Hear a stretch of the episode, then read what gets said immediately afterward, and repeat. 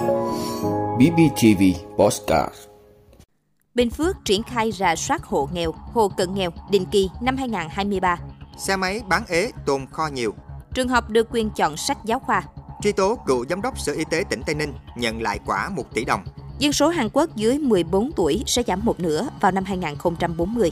Đó là những thông tin sẽ có trong 5 phút trưa nay, ngày 26 tháng 10 của Bosscat BBTV. Mời quý vị cùng theo dõi.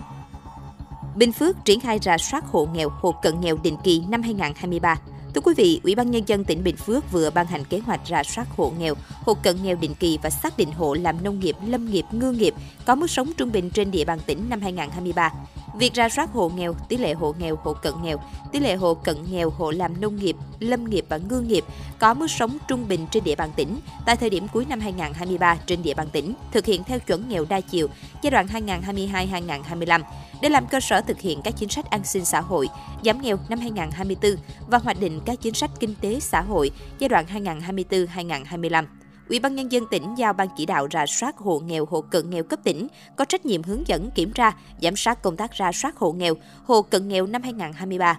Ủy ban nhân dân huyện, thị xã, thành phố hướng dẫn kiểm tra giám sát, ra soát hộ nghèo, hộ cận nghèo, thẩm định kết quả rà soát hộ nghèo cấp huyện, cấp xã, chỉ đạo kiểm tra, giám sát công tác ra soát hộ nghèo, hộ cận nghèo tại cơ sở theo quy định. Sở Lao động Thương binh và Xã hội có trách nhiệm chủ trì, phối hợp với các sở, ngành, thành viên ban chỉ đạo ra soát hộ nghèo, hộ cận nghèo và xác định hộ làm nông nghiệp, lâm nghiệp, ngư nghiệp có mức sống trung bình trên địa bàn tỉnh Bình Phước giai đoạn 2021-2025, triển khai thực hiện kế hoạch này, đồng thời theo dõi kiểm tra hướng dẫn đôn đốc địa phương thực hiện công tác điều tra, ra soát trên địa bàn tỉnh theo đúng quy trình và đúng thời hạn quy định, tổ chức phúc tra kết quả điều tra rà soát của cấp huyện trong trường hợp xét thấy kết quả điều tra rà soát chưa phù hợp với tình hình thực tế của địa phương hoặc có đơn thư khiếu nại.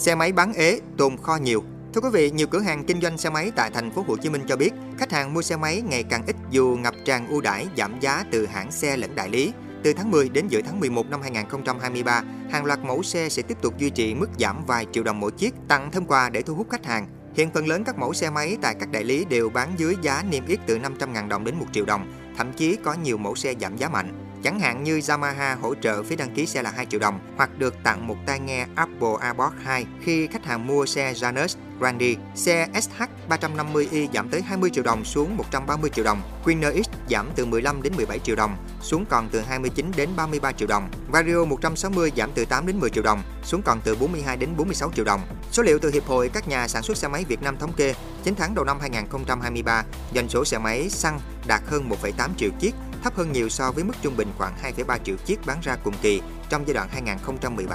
2017-2019 và 2022. Theo nhận định của doanh nghiệp sản xuất, nguồn cung đang cao hơn cầu, lượng xe máy tồn kho cao nên nhiều khả năng trong thời gian tới, giá xe máy trên thị trường có thể giảm sâu hơn nữa. Theo các chuyên gia, nhu cầu xe máy của người Việt đang dần bão hòa, đặc biệt khi thị trường xe máy điện dần sôi động hơn với nhiều dòng xe mẫu mã đa dạng. Trường học được quyền chọn sách giáo khoa.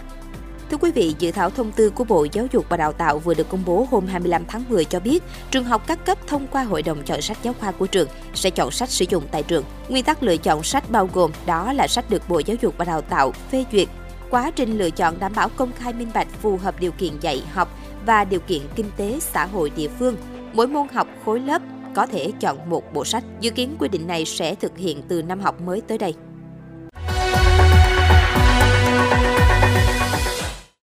Truy tố cựu giám đốc Sở Y tế tỉnh Tây Ninh nhận lại quả 1 tỷ đồng. Thưa quý vị, Viện Kiểm sát Nhân dân tối cao đã ban hành cáo trạng truy tố các bị can Hoa Công Hậu, cựu giám đốc Sở Y tế tỉnh Tây Ninh, Lê Thành Lữ, cựu phó trưởng phòng kế hoạch tổng hợp Sở Y tế, Hoàng Thị Thúy Nga, chủ tịch hội đồng thành viên công ty NSG về tội vi phạm quy định về đấu thầu gây hậu quả nghiêm trọng. Cùng bị truy tố về tội danh trên còn có các bị can giữ nhiều chức vụ lãnh đạo tại công ty NSG, Kim Trọng Đoàn, Nguyễn Ngọc Thắng, Hoàng Ngọc Quang, Hoàng Ngọc Hồng Phúc, Phùng Thị Dương, Nông Thị Bích Sửu, Đoàn Thị Nở, Bạch Thị Diệu Hiền. Ngoài ra còn có bị can Nguyễn Phước Thiện, nguyên tổng giám đốc công ty cổ phần tư vấn và đầu tư Nam Sài Gòn. Liên quan đến vụ án, Đặng Thị Mỹ Nga, trưởng phòng quản lý giá và công sản Sở Tài chính tỉnh Tây Ninh và Vũ Thị Thu Nga, chuyên viên Sở Tài chính tỉnh Tây Ninh bị truy tố tội thiếu trách nhiệm gây hậu quả nghiêm trọng. Theo cáo trạng, vào năm 2017, Thúy Nga biết Sở Y tế tỉnh Tây Ninh có nhu cầu trang bị hệ thống CD scanner 128 lát cắt cho Bệnh viện Đa khoa tỉnh nên đến gặp Hoa Công Hậu đặt vấn đề bán hệ thống CT scanner của hãng Siemens do công ty NSG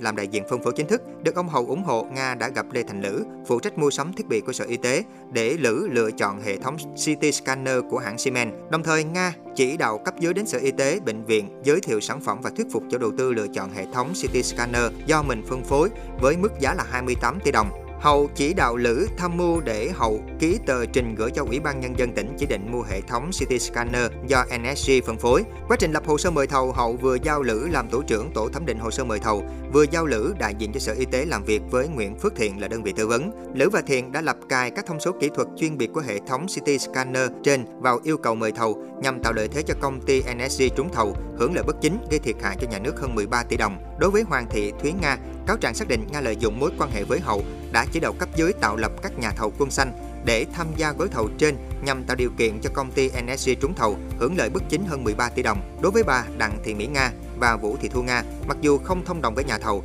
không biết việc NSG lập bản chào hàng khống và nhờ công ty khác đóng dấu, nhưng hành vi của cả hai đã vi phạm quy định, trình lãnh đạo Sở Tài chính ký báo cáo thẩm định tham mưu cho Ủy ban Nhân dân tỉnh phê duyệt gói thầu 28 tỷ đồng trên. Dân số Hàn Quốc dưới 14 tuổi sẽ giảm một nửa vào năm 2040. Thưa quý vị, một báo cáo mới đánh giá rằng nếu tỷ lệ sinh của Hàn Quốc không tăng trở lại, thì dân số từ 14 tuổi trở xuống của quốc gia này sẽ giảm một nửa vào năm 2040. Báo cáo ước tính tổng dân số Hàn Quốc năm 2040 sẽ giảm hơn 5% so với năm 2020, xuống mức 49,16 triệu, với sự sụt giảm lớn ở lứa tuổi trẻ em và thanh thiếu niên. Ngoài ra, dữ liệu do Dịch vụ Bảo hiểm Y tế Quốc gia Hàn Quốc công bố cho thấy những người ở độ tuổi 20 và 30 vốn có khả năng sinh sản tốt lại có tỷ lệ mắc bệnh mãn tính tăng mạnh hơn người ở tuổi 50 và 60, bao gồm các bệnh lão khoa liên quan đến quá trình chuyển hóa như tiểu đường, huyết áp cao, gút và viêm khớp. Nguyên nhân là sự mất cân bằng giữa công việc và cuộc sống cũng như việc lựa chọn chế độ ăn uống không lành mạnh, ít tập thể dục. Quý vị đã luôn ủng hộ các chương trình của Đài Phát thanh truyền hình và báo Bình Phước. Nếu có nhu cầu đăng thông tin quảng cáo ra vặt, quý khách hàng vui lòng liên hệ phòng dịch vụ quảng cáo phát hành số điện thoại 02713 887065. BBTV, vì bạn, mỗi ngày.